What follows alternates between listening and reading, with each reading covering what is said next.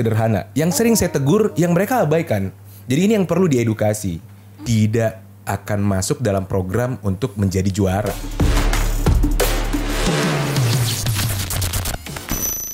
Here we go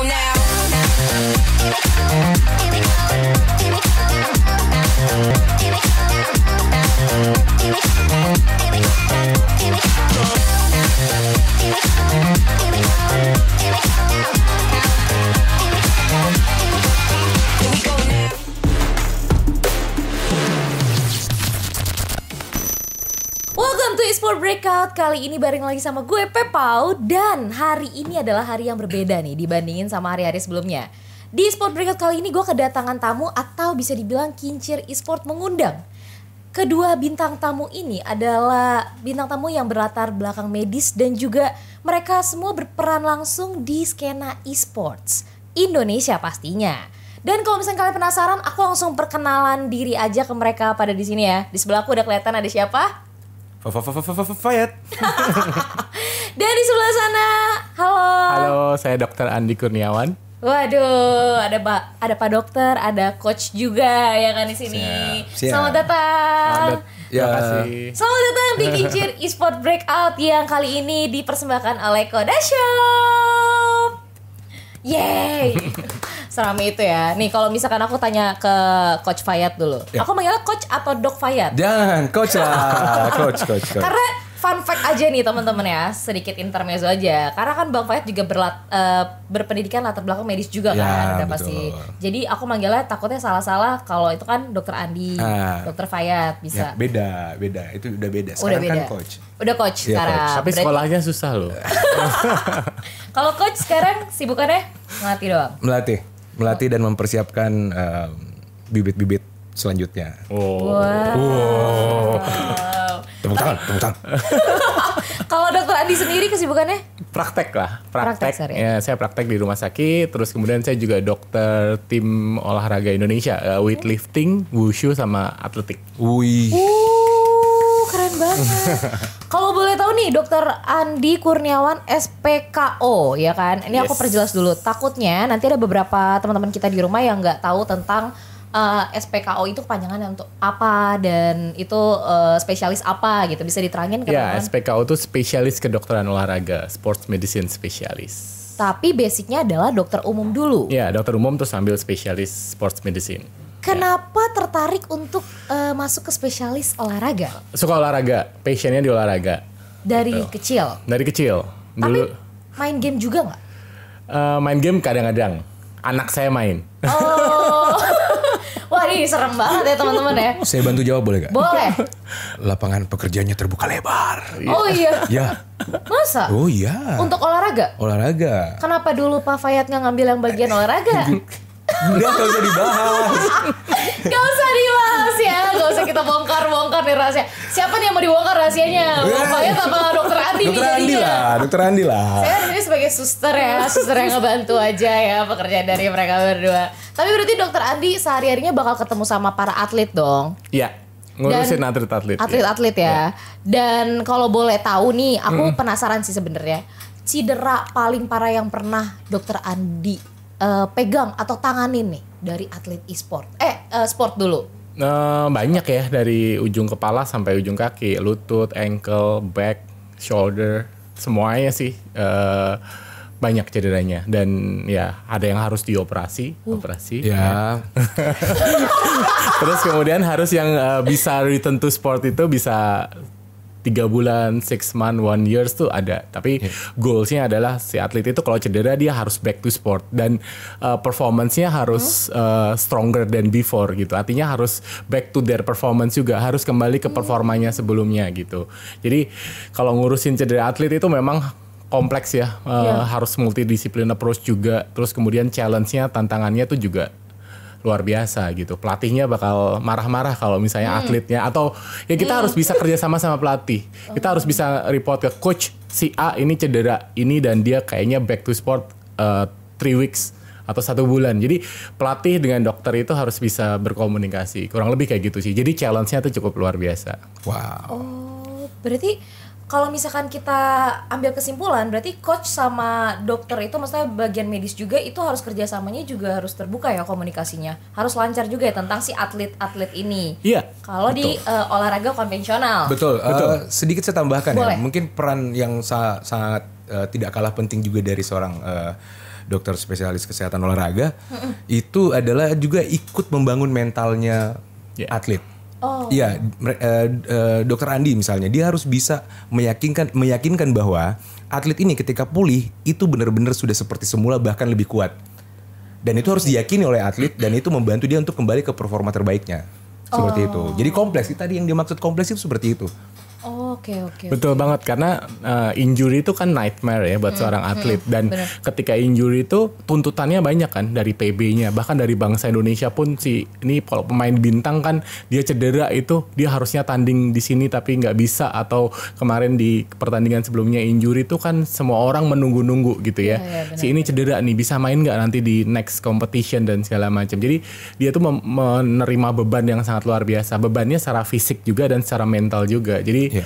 eh, ya nanganin seorang atlet itu nggak mudah, berbeda dengan individu biasa gitu.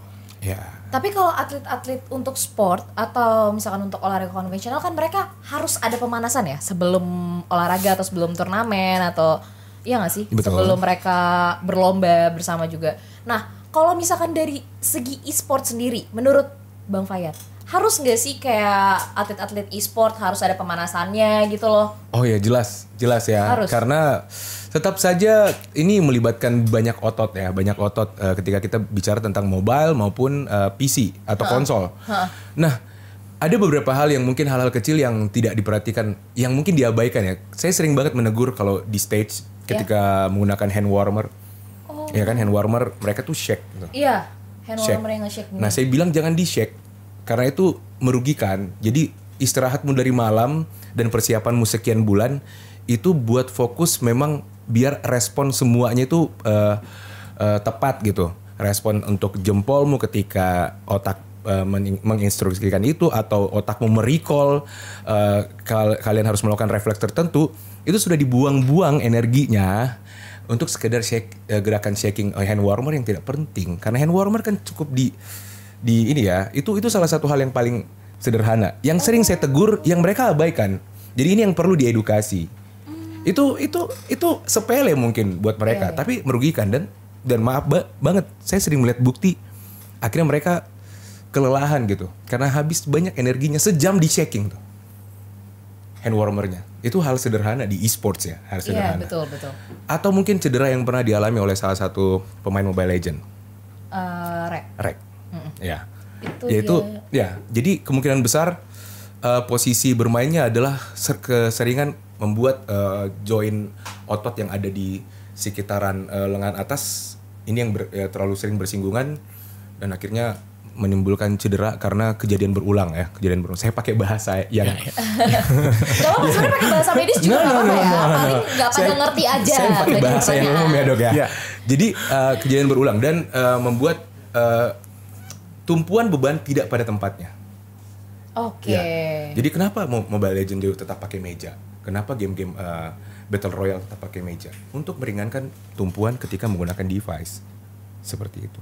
Oke, kalau misalkan dari dokter Andi sendiri tanggapan untuk pemanasan buat para player e-sport yang sebelum mereka mau bertani, contohnya kayak ada hand warmer tadi, itu kan banyak mungkin kalau katanya Kak Fayat sendiri mereka tuh kurang edukasi atau mereka cuma diberikan hand warmer dan ya udah pakai aja nggak tahu cara pakainya gimana atau misalkan kurangnya edukasi dari tim juga yang bilang ya itu kan buat ngangetin aja mau dipakai nggak dipakai bukan urusan kita, penting kita udah menyediakan seperti itu. Bagaimana tanggapan dari dokter Andi? Uh, pemanasan itu penting ya, karena pemanasan itu pada hakikatnya adalah mempersiapkan tubuh kita untuk berolahraga gitu. Jadi untuk atlet e-sport juga ketika dia uh, uh, bermain atau bertanding itu uh, ada otot yang bekerja, ada otot yang tadi terbebani terus menerus dan ketika otot itu terbebani terus menerus dan kalau otot itu nggak siap maka dia akan cedera. gitu atau berisiko cedera di kemudian hari atau yang paling mungkin yang paling ringan mempengaruhi performanya dia gitu. Jadi ketika mau berolahraga meskipun e-sport juga Iya. itu tetap harus mempersiapkan tubuhnya. Otot terutama otot-otot yang bekerja apa nih gitu. Jadi kalau basket mungkin kaki karena dia loncat-loncat. Kalau misalnya sepak bola mungkin kaki, tangan dan semuanya gitu. Tinju juga mungkin se- eh, bahu juga gitu. Tapi kalau e-sport juga otot apa yang bekerja? Kira-kira saya eh, saya butuh eh, kita bisa merasakan ya ketika kita kita kita bertanding e-sport tuh otot apa aja dan itu harus disiapkan gitu dan pemanasan itu pada prinsipnya adalah mempersiapkan ototnya, mempersiapkan sendinya supaya nggak mudah cedera dan performanya juga tidak terganggu gitu. Oh, tadi kan kita sempat dibahas ya sama Bang Fayat sendiri yang dialami oleh Rek ya, salah satu pro player dari Mobile Legends. Dia tuh mengalami yang namanya sindrom cubital tunnel syndrome. Dan menurut dokter Andi sendiri itu sindrom bener nggak yang dibilang sama pasti bener sih yang dibilang Pak Fayat ya. Padahal aku nggak ngerti sih sebenarnya yang posisi itu yang bisa menyebabkan cubital tunnel syndrome. Tapi ada juga salah satu pro player yang udah nggak di skena kompetitif juga itu namanya Tuturu juga Mobile Legends. Dia mengalami namanya sindrom yang berbeda yaitu carpal Tunnel tunnel, syndrome. nah aku pengen tahu dong perbedaan dari dua sindrom ini tuh apa. Terus penyebabnya kan tadi udah disebut sedikit nih sama Bang Fayat mau dikasih tahu lebih detailnya dong kenapa kok mereka sama-sama bermain di Mobile Legends? Kok sindrom yang mer- mereka alami itu berbeda gitu loh? Harusnya kan sama. Eh tiap orang punya karakteristik berbeda-beda Iya. gitu. Dan setiap orang punya style yang berbeda-beda juga gitu. Dan setiap orang punya kelemahan dan eh, strong di tempat yang berbeda-beda begitu. Dan eh, ada juga tiap orang itu mempunyai riwayat cedera atau mungkin dulu sebelum dia bermain games atau dia pernah jatuh atau pernah melakukan apa pun itu eh, dia sudah ada faktor resikonya gitu. Jadi misalnya tangannya dia udah pernah jatuh dia udah pernah jatuh eh, menapak gitu kan berarti artinya sudah eh, joinnya memang sudah punya faktor risiko sebelumnya, faktor risiko cedera sebelumnya, sehingga ketika sama-sama bermain games, bertanding games itu juga eh, cederanya bisa berbeda. Itu satu. Terus kemudian yang kedua, eh, kalau kita bicara e-sport tuh kan dalam posisi duduk. Terus kemudian juga eh, dia ada ergonomik juga di situ dan juga ada postur di situ. Nah, postur semenjak dia kecil sampai sekarang itu juga menentukan eh, risiko terjadinya cedera dia ke depannya. Terus kemudian ada habit juga. Hab- Jadi ada faktor risiko tuh ada dari luar, ada dari dalam. Eh, faktor dari dalam itu ya tadi kondisinya. Mungkin ada ototnya yang kaku, ada ototnya yang lemah, terus kemudian ada posturnya dia yang memang sebenarnya dari awal sudah eh, kurang bagus kurang gitu, kurang fit gitu. Sebenarnya postur tuh bisa dikoreksi kan. Tapi ada faktor dari luar yang sebenarnya itu juga ada. Misalnya apakah dia overuse, dia kurang istirahat, yang satu istirahat, yang satu nggak istirahat. Itu juga yang satu pemanasan, yang satu nggak pemanasan. Yang satu pemanasannya asal-asalan aja, yang satu pemanasannya bener. Jadi eh, pasti akan bisa berbeda-beda gitu tiap orang. Oh, berarti eh, sebenarnya tingkat dari kondisi kesehatan setiap orang kan berbeda-beda. Jadi mereka mengalami sindrom yang bisa berbeda-beda juga ya Betul. kan. Nah, kalau misalkan tadinya Rek ataupun Tuturu sendiri ini kan dua sindrom yang berbeda. Kemungkinan besar masih bisa pulih kembali nggak sih, Dok? Kalau buat saya di kampus saya nggak ada atlet yang nggak bisa nggak nggak sembuh dari cedera dan bisa juara lagi ya. Saya eh, kalau saya saya ngelihat eh, seorang atlet-atlet elit di dunia kayak taruhlah atlet tenis ya gitu. Iya, ada boleh. Djokovic, ada Nadal dan yang terakhir nih Roger yang eh, baru pensiun ya. Kita bikin sedih. Tapi dia itu cedera dan ketika dia cedera dia benar-benar eh, eh, mundur dari gamenya, mundur dari competitionnya, tapi dia benar-benar serius untuk merehab dirinya dan ketika dia kembali dia juara lagi gitu. Jadi eh, injury itu sebenarnya tidak eh, menghapus impian seorang atlet harusnya gitu. Tetapi ketika ditangani dengan benar, terus kemudian si atlet sendiri juga willing mau untuk sembuh dan mau untuk back to eh, perform lagi, ya pasti bisa gitu. Oh, berarti kemungkinan besar Tuturu sama Rek masih bisa untuk masuk ke skena e-sport Mobile Legend lagi tuh guys. Tolong dukungannya jadi mereka bisa memulihkan diri mereka. Kalau misalkan mereka masih ada jiwa kompetitifnya ya. Ya. Tapi ketika mereka pulih ada dong dorongan dari coach, seorang coach pasti. Pastinya. Yang Pasti. di mana ini berpengaruh ke mentalnya is- eh, pro player juga ya di skena Ya, e-sport. Bagaimana tanggapannya dari Bang Fayat sendiri ketika seorang apa ya seorang pro player yang udah balik dari injurinya udah sembuh dari sindromnya terus mau balik ke skena kompetitif pasti udah dari waktu kebuang ya dong Ya. ketinggalan dari segi kompetitif segi fisik juga ya kan bisa dibilang gimana Pak Fayat untuk nanggepin Oke, hal itu? eh, orang yang sudah pernah juara dunia Iya. atau juara berkali-kali sebenarnya tidak akan pernah kesulitan untuk merecall atau apa ya, untuk balik ke performa terbaiknya. Karena Kenapa? satu, sudah tersimpan di limbic system bagaimana mereka menjadi juara. Apa itu limbic system? Oh ya, maaf. Sudah tersimpan di memori otak mereka ya, yang mudah untuk di, dipanggil kembali. Jadi mereka tinggal memejamkan mata, gue waktu juara begini. Gue harus begini, harus begini, udah. Mereka tinggal seperti itu. Tapi pasti ada dong drop zone mereka yang kayak ketika Hmm. Ya. mereka kayak aduh tapi kemarin habis kalah udah eh habis udah sakit terus balik lagi latihan kurang Ya. waktu udah buat pemulihan ini masih kompetitif nggak sih Maksudnya Makanya kalau kalau kalau kalau kita bicara tentang seorang eh, tuturu atau seorang rek, Rek. ini yang per- harus ditanya pertama adalah eh, mindset mereka masih Hmm. benar-benar pengen kompetitif atau sudah menikmati yang sekarang ya meskipun tidak kompetitif, uh, duitnya segitu gitu kan? Influencer ya. Jadi ya kita akan benar-benar sulit buat fight tentang mereka yang sudah demotivasi ketika mindsetnya sudah berbeda. Tapi kalau memang mereka berterus terang masih pengen balik ke kompetitif itu tidak akan sulit karena tadi seperti yang saya katakan bahwa orang yang sudah pernah juara atau berkali-kali juara tidak akan pernah kesulitan. Ada beberapa hal yang membuat orang tetap di top performanya dengan eh, long lasting ya atau sustainable. Misalnya Cristiano Ronaldo misalnya kalau kita bicara tentang Ya. sepak bola. Dia itu adalah atlet dengan mindset yang luar biasa. Dia melakukan langkah preventif untuk makanya jarang banget cedera. Ya kan? Dengan berlari dengan kecepatan seperti itu, melompat dengan seperti itu karena dia paham eh, resiko-resiko cedera pada posisi-posisi tertentu, pada otot tertentu, ankle tertentu dengan gaya bermainnya itu dia perkuat. Dengan mulai preventifnya apa? Mengurangi eh, fatnya, benar-benar eh, ototnya dilatih pada eh, bagian-bagian tertentu yang memang bikin dia tubuhnya itu selain kuat juga sangat elastis. Ini kan yang yang kalau untuk eh, apa ya em, konvensional olahraga konvensional. Nah, kalau kita bicara tentang e-sports, kalau mereka pengen sekedar, sekedar terhindar dari cedera dari awal bahkan dari posisi tidur deh kita sudah harus perhatikan posisi ini ya posisi tidur yang tidak boleh membuat eh, otot-otot yang bakalan terpakai itu eh, mendapatkan beban berlebih apalagi dari posisi tidur yang tengkurap misalnya sering nindih tangan atau tidak memperhatikan eh, eh, posisi eh, tangannya ditambah kalau kita bicara tentang istirahat yang kurang ya jelas ya, ya. Iya, betul, karena begadang. Em, kenapa dibilang eh, butuh waktu tidur 6 sampai 8 jam misalnya? Ya itu karena memang otot butuh waktu untuk seperti itu agar bisa benar-benar siap untuk eh, keesokan harinya. Nah, kalau kita bicara mental lagi, jadi kalau mereka ini tetap kembali ke mindset jadinya. Jadi memang masih mau kompetitif, ya enak, nggak akan sulit. Yo yo yo yo, mereka akan cepat, tidak butuh waktu lama. Tapi kalau memang mindsetnya sudah memang tidak mau lagi, ya kita akan terperangkap di situ-situ aja. Kita akan terjebak karena mereka sudah demotivasi, ya kita berusaha ya percuma, tetap harus dari merekanya. Jadi kalau mereka memang asal jujur nih, memang mau balik kompetitif tidak akan sulit.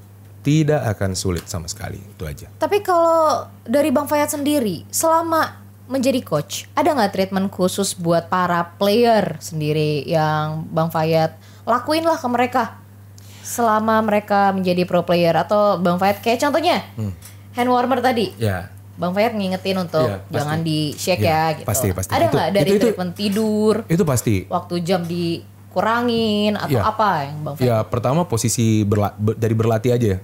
Saya akan kayak di uh, tempat-tempat sebelumnya saya selalu meminta yang namanya uh, gaming chair ya, kursi gaming. Karena ya pertama mereka harus berlatih sesuai dengan ketika posisi nanti bertempur di stage. Iya. Yang ditambah lagi memang gaming chair di, di- berguna untuk ya membantu ya menopang uh, otot-otot tertentu agar tidak bekerja lebih daripada uh, fungsinya ketika bertanding. Nah itu, itu habit nih, membangun habit, membangun habit. Kan biasanya pro player nih kalau latihan ya, apalagi maaf nih di Free Fire, Iya. sambil tiduran, sambil kayang bahkan, Iya ya kan? benar, benar.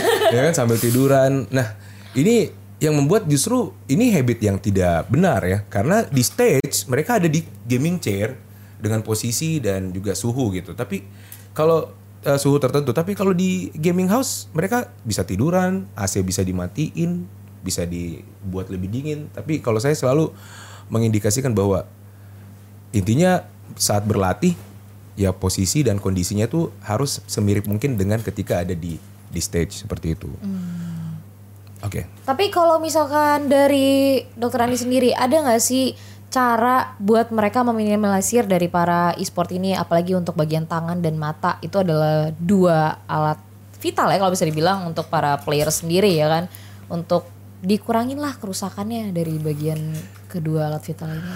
Oke, eh, tentu saja ada ya, tentu saja ada. Jadi tadi berbicara tentang kompetitif dan juara dan segala macam. Jadi banyak faktor yang mempengaruhi eh, performa atau competitiveness dari seorang atlet tuh banyak faktor dan faktor yang paling penting itu adalah sebenarnya adalah status kesehatan yang mereka, well-being statusnya mereka. Dan eh, saya nih lagi saya dengan Koda Shop Indonesia sedang melakukan riset tentang atlet Indonesia profesional atlet dan recreational uh, atlet kita mau ngelihat uh, karakteristik well-beingnya seorang atlet Indonesia. Tadi coach sudah mengatakan bahwa uh, postur itu penting gitu ya. Postur beliau ahlinya bone and joint soalnya ya. Jadi po- otot gitu. Jadi postur itu penting. Mereka duduknya bener apa enggak? Mereka tidurnya cukup apa enggak? Mereka tuh uh, stres enggak sih gitu. Terus kemudian uh, tadi uh, apa namanya uh, nutrisinya seperti apa? Mereka tuh kadang-kadang lupa makan dan segala macam. Ketika nutrisinya kurang maka ya nggak bisa mikir ataupun jangankan mikir kecepatan reaksinya juga pasti akan berkurang juga gitu. Jadi uh, faktor itu banyak sekali. Lifestyle habit terus kemudian mental fisik karakteristik fisik itu penting dan uh, kita sedang sekarang sedang lagi teliti gitu ya.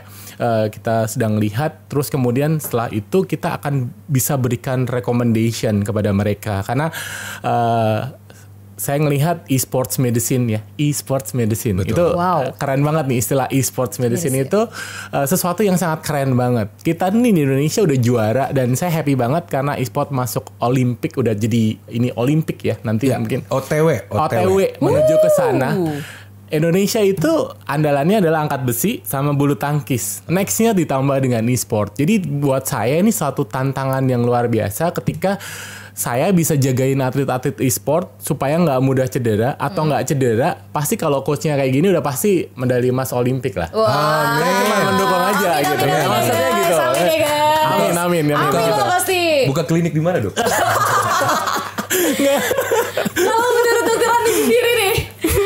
Biasanya kalau di olahraga konvensional umur 2, 25 tuh lagi matang-matangnya ya kan. Nah biasanya kalau misalkan di e-sport umur 25 banyak banget pro player yang udah mulai pensiun, udah mulai berhenti karena mereka sadar, aduh mekaniknya udah tua nih, harus yang muda-muda. Gimana kak menurut dokter Andi sendiri tanggapan di umur 25 di e-sport udah mekanik tua bisa dibilang? Justru itu kuncinya gitu. Saya punya atlet eh, Eko Yuli atlet angkat besi umurnya udah 34 tahun dan dia eh, saya bilang ke dia selama saya belum eh, saya selama saya masih hidup kamu masih bisa medali emas Olimpik di Paris 2024 nanti gitu. Amin. Uh, Buat saya adalah uh, ketika dia bisa jaga badannya, uh, ketika dia bisa uh, menjaga well-beingnya tadi atau kondisi kesehatannya dia, dia akan bisa berumur panjang untuk uh, berkompetisi atau berprofesi sebagai seorang e- e-sport atlet gitu. Jadi itu semua tergantung dari uh, kebiasaannya, habitnya, terus kemudian bagaimana dia menjaga badan. Tadi udah diceritakan Cristiano Ronaldo gitu. Jadi eh, sebenarnya intervensi, edukasi eh, itu masih ingin banget eh, kita lakukan bersama Kode Shop Indonesia untuk eh, kita bisa memberikan recommendation recommendation kepada mereka. Bahkan juga recreational gamer juga di luar sana. eh, mungkin dari kecil itu siapa tahu ada bibit-bibit muncul gitu. Jangan sampai mereka uh, terus akhirnya injured dan akhirnya dia nggak perform. Um, mau mungkin coach uh, ketika atlet itu injured atau dia punya risiko injured, pasti dia nggak akan bisa dilatih dengan apa pun lah. Maksudnya nggak akan bisa nangkep program latihan itu nggak akan bisa nangkep. Tapi ketika atlet itu punya well-being yang bagus, tidurnya cukup, makannya cukup, nggak dehidrasi, Iya. posturnya bagus, ototnya kuat, ototnya fleksibel dan segala macam parameter-parameternya banyak. Kalau gitu kita adjust semua Luar Berarti biasa. 25 bukan mekanik tua. Bukan mekanik. Ya. Ya 45 masih bisa lah ya jadi pro player e-sport. Jadi Fayat sendiri gimana nih? Ya, em, 25 harus pensiun gak di e-sport? Ya, kalau menurut saya itu maaf ya. Jadi gini, em, pemain e-sports usia di atas 25 tahun eh, karirnya OTW menurun atau sudah tidak perform lagi. Iya. Ya, kalau nih dari umur ya taruhlah menuju puncak eh, metabolisme atau masa pertumbuhan sudah di maintain ya. Taruhlah dari 18 tahun Oke. ini uh, anak ini akan menjadi seorang atlet e-sports. Mulai di maintenance dari situ, habit, ya kan, nutrisi. Ini dari umur 18 tahun ya. Uh, dan semuanya, ba- bagaimana uh, mengatasi Pola hidup. ya pola hidup, stres-stres yang muncul di Iya. setiap fase usianya, Pola di maintenance, ya politi- pola tidur, masalah-masalah dengan siapa pun, saya rasa harusnya umurnya bisa lebih lagi, bahkan di atas 30. Karena saya pernah sempat bermain aktif di 32 tahun. Di umur 32 tahun bermain game mobile masih baik-baik aja. Karena satu, saya tidak stres. Saya fokus eh, eh, dev- apa ya, berlatih dan sebagainya dan itu tidak ada masalah.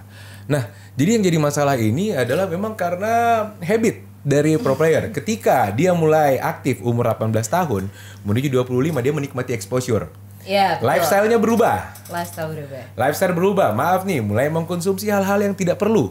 Oke. Mulai menghabiskan waktu ke hal-hal yang tidak perlu. Padahal harusnya dia tetap mempertahankan eh, ritme hidupnya untuk bisa sustain. Ya, betul dia tetap banget. bisa Saya menik- setuju. dia tetap bisa menikmati exposure-nya.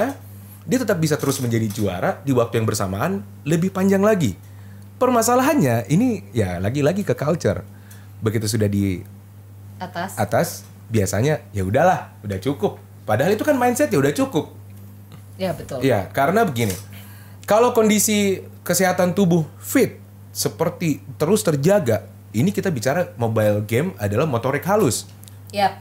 Motorik halus. Motorik halus. Ya, maksudnya Itu udah bahasa Saraf-saraf, saraf-saraf. e-sport medicine. Kalau bisa dibilang e-sport medicine ya. Ya, jadi motorik halus. Ya, lebih lebih ke situ kan. Jadi kalau semua terjaga, nutrisi, pola hidup itu akan terus bekerja dengan baik sampai maaf di usia 35 tahun. Karena 35 tahun baru masuk ke fase degeneratif. Ya. Degeneratif penurunan apa? fungsi, penurunan fungsi tubuh yang tidak bisa dihindari. Tapi kalau olahragawan, maaf, masih panjang lagi. ya, kalau olahragawan tuh masih lebih panjang lagi. Tapi kalau yang normal-normal nih, yang uh, olahraganya ndak sampai 5 menit sehari, terus uh, terus bikin story ke- karena keringatan ya kan? ya kan? Olahraga 2 menit keringatan story. Itu enggak, enggak. Jadi ya uh, penurunan fungsi tubuh ini bisa dicegah dengan atau bisa ditunda dengan habit yang baik, yang positif seperti itu. Oke. Nih, tapi kita sebelum lanjut ke pembahasan kita selanjutnya, gue ada info menarik nih buat Bang Fayat.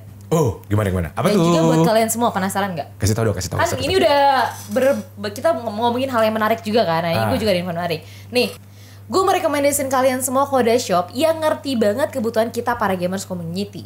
Kunjungin aja website kodashop.com dan di sana ada banyak banget games yang kalian suka. Ada Mobile Legend, tadi udah disebutin. Ada Free Fire, nih coachnya di sini nih. Ada Lokapala juga dan banyak banget games lainnya teman-teman. Terus kalian tuh gampang banget tinggal pilih item dari game yang kalian suka atau kalian favoritin. Terus kalian bisa bayar dengan beragam pilihan pembayaran. Mau transfer? Gampang. E-wallet atau bayar di minimarket gampang banget dan pasti akan langsung masuk ke akun game kalian tanpa harus nunggu lama lagi nih guys. Nah bener nih, ini lagi ngisi nih dan udah masuk, udah masuk. Jadi iya cepet banget. Tinggal buka di website loh saya. Wah, Masukin ID dan saya sudah bisa beli skin terbaru. Emang skin nomor satu ya. Skin nomor satu. Skill nomor dua lah Nanti nanti, aja aja skill. jiwa kompetitifnya nanti. Ini coach Free Fire sendiri ya yang udah melakukan transaksi di websitenya kodashop.com. Nah kalian kapan lagi nih coachnya aja udah transaksi. Masa kalian masih nontonin kita nggak transaksi ya? Betul. Langsung aja cek ke websitenya kodashop.com. Dan nih ada informasi yang gak kalah penting nih Bang Fayat. Apa tuh? Nih, kita bisa mendapatkan dan kalian semua juga bisa mendapatkan promo dan cashback yang tersedia setiap hari. Setiap hari. Setiap hari. Setiap Cuman hari. di Koda Shop Indonesia. Oke, aku pengen tanya lagi nih ke Dokter Andi. sebenarnya aku kan juga berteman dengan beberapa para pro player ya kak, pro Iya. player ya kan, Berteman. yang di mana keseharian berteman, dekat berteman dekat, yang di mana mereka tuh punya eh, salah satu habit yang merupakan bagian dari kehidupan mereka itu begadang.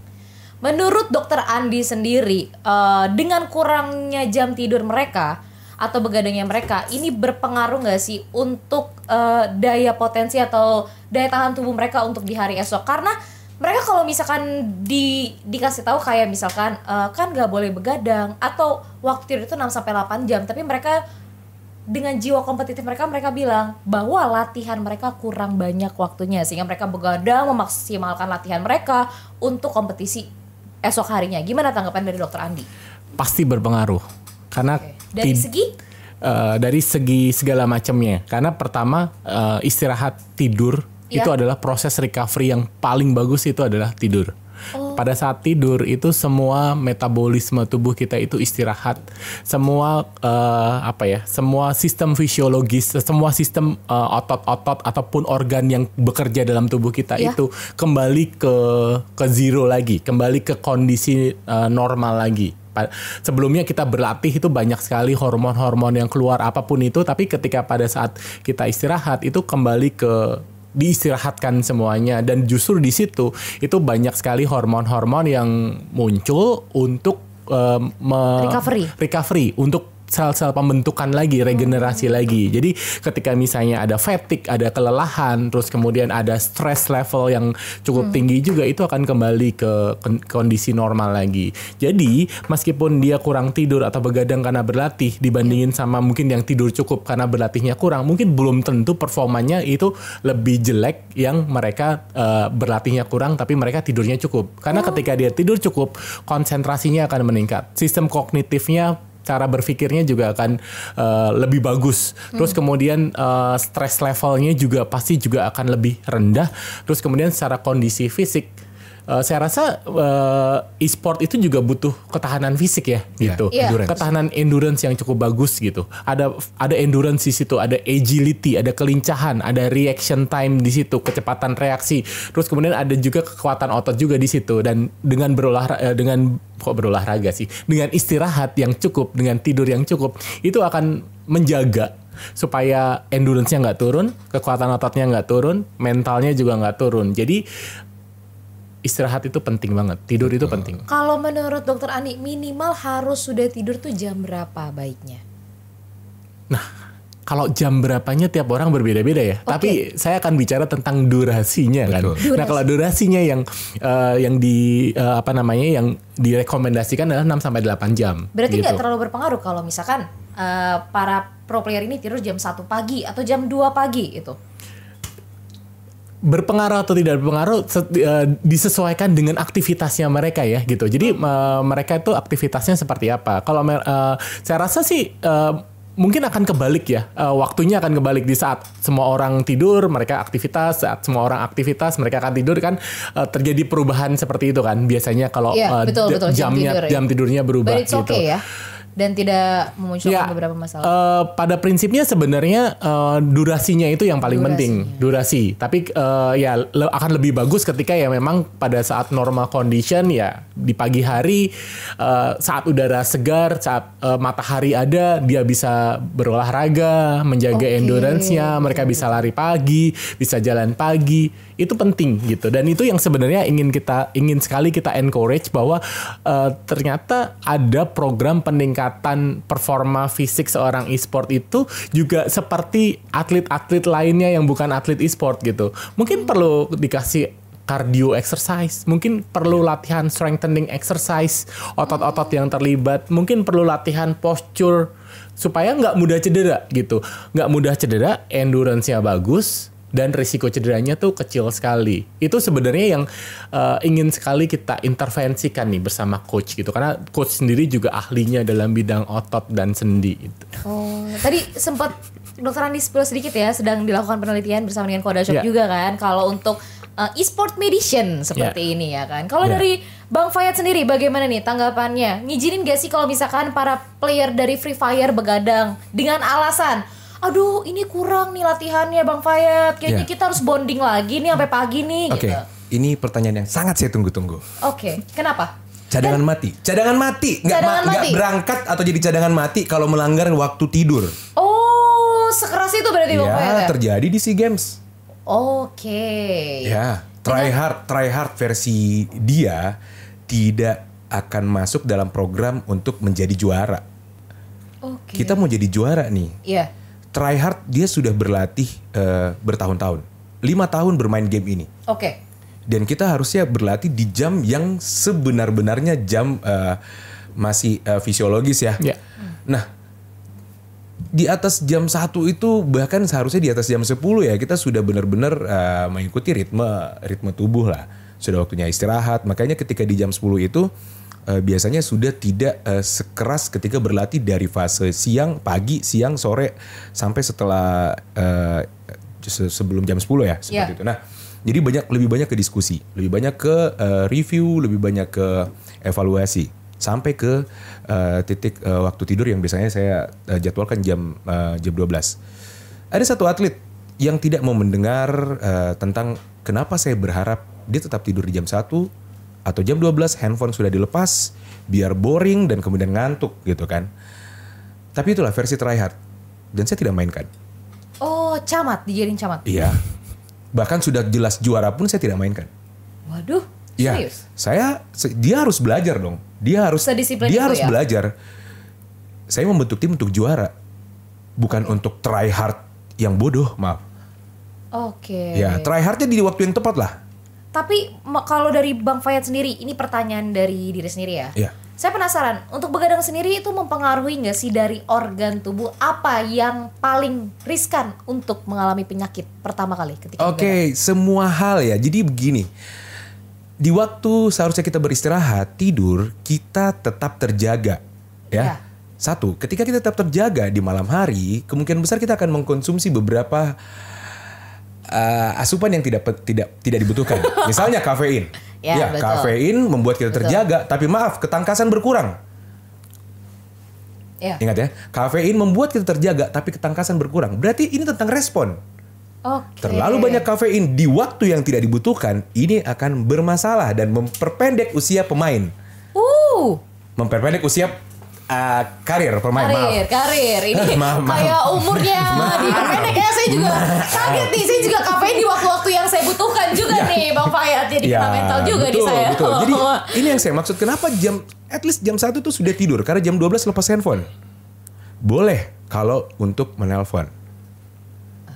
Ya kan ada yang terbiasa sleep call gitu. kan. Iya, Ya, betul. silahkan, nggak apa-apa. Sleep call. saya, saya rasa itu bukan uh, habit yang negatif ya. Asal Oh, iya. tujuannya memang benar-benar biar bisa tidur. Oke, that's okay. Nah, yang yang saya maksud seperti itu. Pasti, pasti, pasti, pasti. Kebanyakan pro player di Indonesia, di Indonesia ya, Iya. bermain sampai jam 3, jam 2 pesan kopi. iya kan? Untuk dopingan. Iya, benar. Dopingan biar Iya. tetap terjaga. Sekali lagi saya ingatkan, kafein di waktu yang tidak dibutuhkan atau di saat yang sebenarnya tidak dibutuhkan itu membuat kalian terjaga, tapi ketangkasan berkurang. Makanya taruhlah eh, militer, TNI, ya TNI, eh, security yang punya prosedur yang benar itu ketika dia shift malam tidak akan mengkonsumsi kafein. Ya, karena terjaganya mereka adalah karena berlatih, ada habit yang dibangun Oke. untuk terjaga seperti itu, bukan dengan doping kafein. Karena buat apa mereka terjaga? Bener nih, ada maling lewat, eh maling, tapi nggak bisa dikejar. Oh iya. tidak tangkas. Iya benar benar kurang Iya. tangkas. Malingnya bawa pentungan, dia bisa, padahal dia bisa bela diri, tapi tidak tangkas lagi. Iya. Karena cuma terjaga, tapi tidak tangkas. Nah itu, berarti relate dong. Iya, betul, Eh, Ini betul, tentang habit. Jadi seperti itu. Jadi saya tidak akan mengizinkan orang atau atlet yang bekerja sama dengan saya melewati batas jam tidur yang sudah saya tetapkan. Oke. Cadangan mati atau tidak berangkat. Tapi kalau misalkan banyak pro player yang kecanduan main game, itu gimana nih? Bagus nggak buat kesehatan mental? Jangankan pro player, mungkin masyarakat di luar sana yang nggak ngerti ya kan, atau yang mau jadi pro player, kecanduan banget nih Ya, main game nih. Gimana kita, nih? Kita buka kamus besar bahasa Indonesia. Waduh.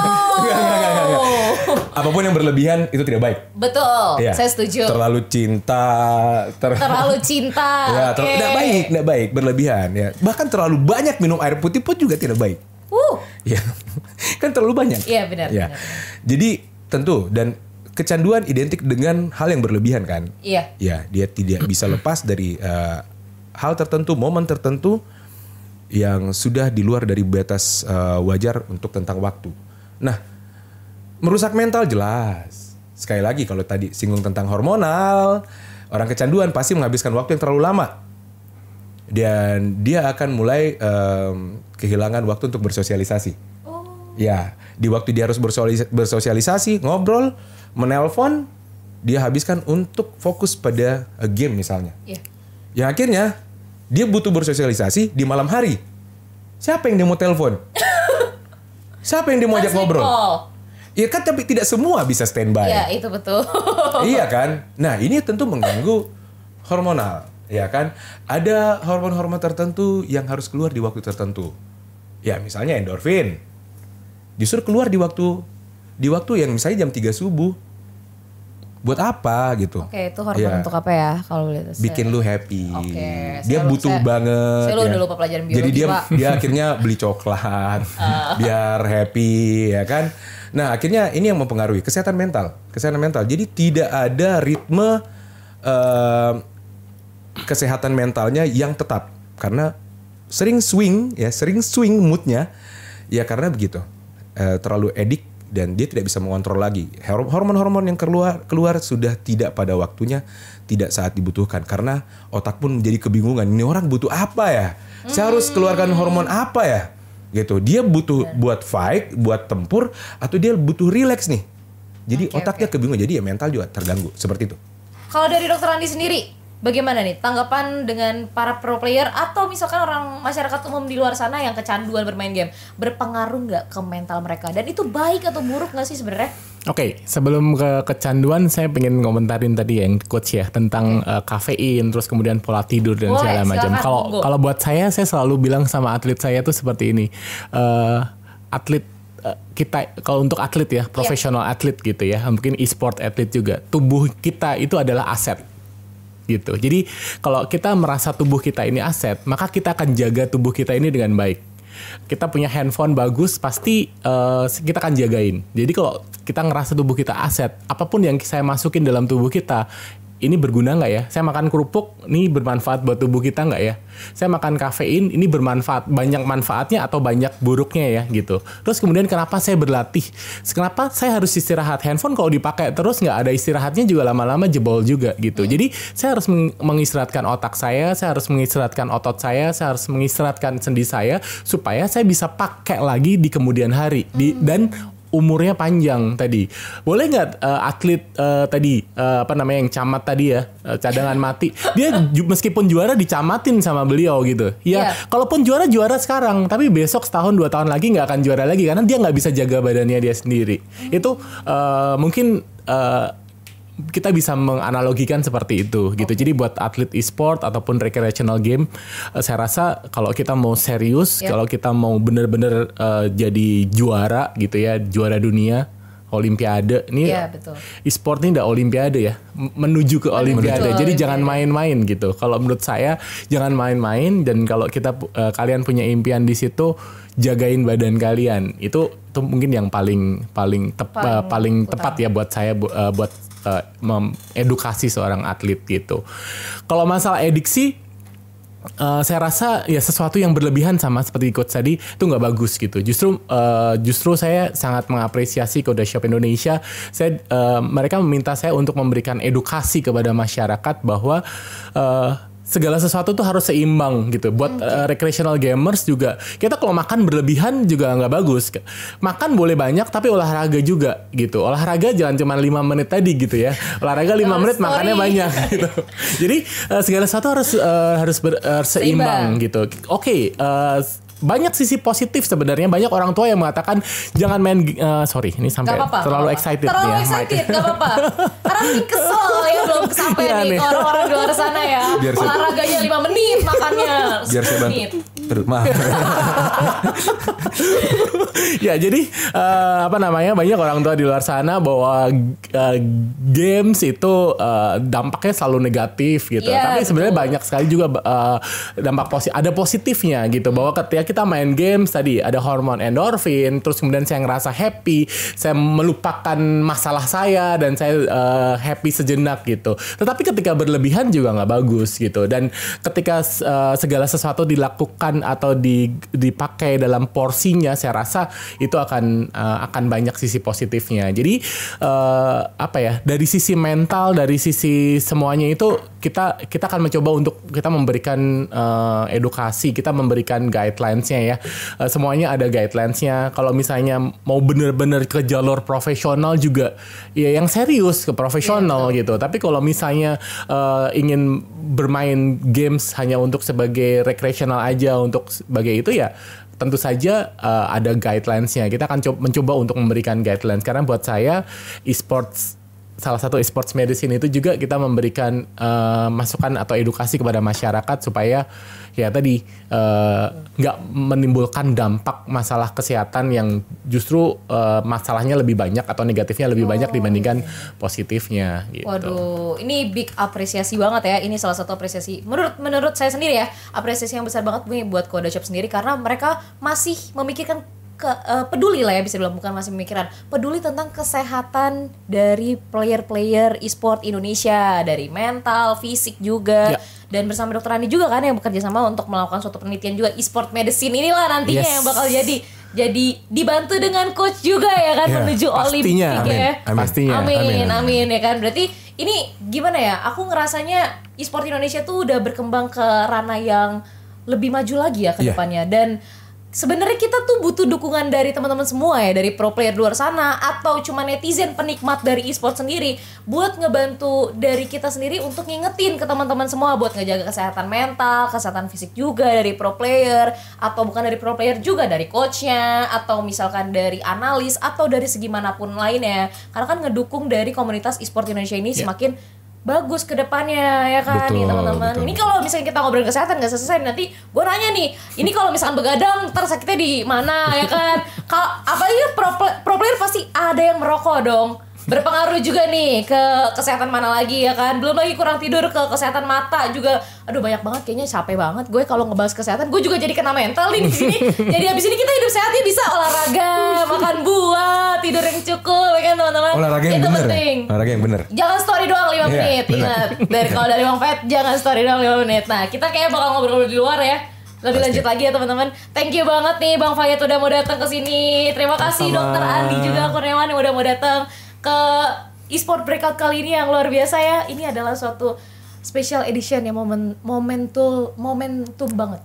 Momen, momentum, Momentum. benar momentum banget. Karena gak pernah gue sendiri nih bang Fayet gue nggak pernah ngeliat i- podcast di luar sana berbicara tentang kesehatan Iya. mental maupun fisik dari para pro player di ranah e-sport dan baru kali ini doang dan thank you banget kepada shop yang udah mengapresiasi banget ya dari dokter Andi sendiri juga luar biasa banget. Teman-teman semua jangan lupa kalau misalkan kalian mau komen-komen di kolom komentar mau tanya-tanya dokter Andi aku suka banget main game begadang gimana nih ke depannya? Mama papaku marah-marah. Bisa.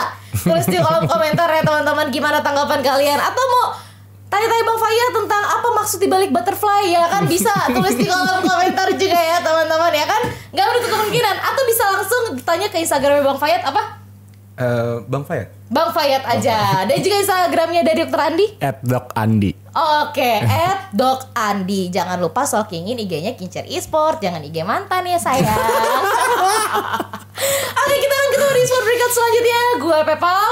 Gua Fayat. Saya Dr. Andi. Kita pamit undur diri. Mohon maaf apabila ada salah-salah kata. Dan bye-bye.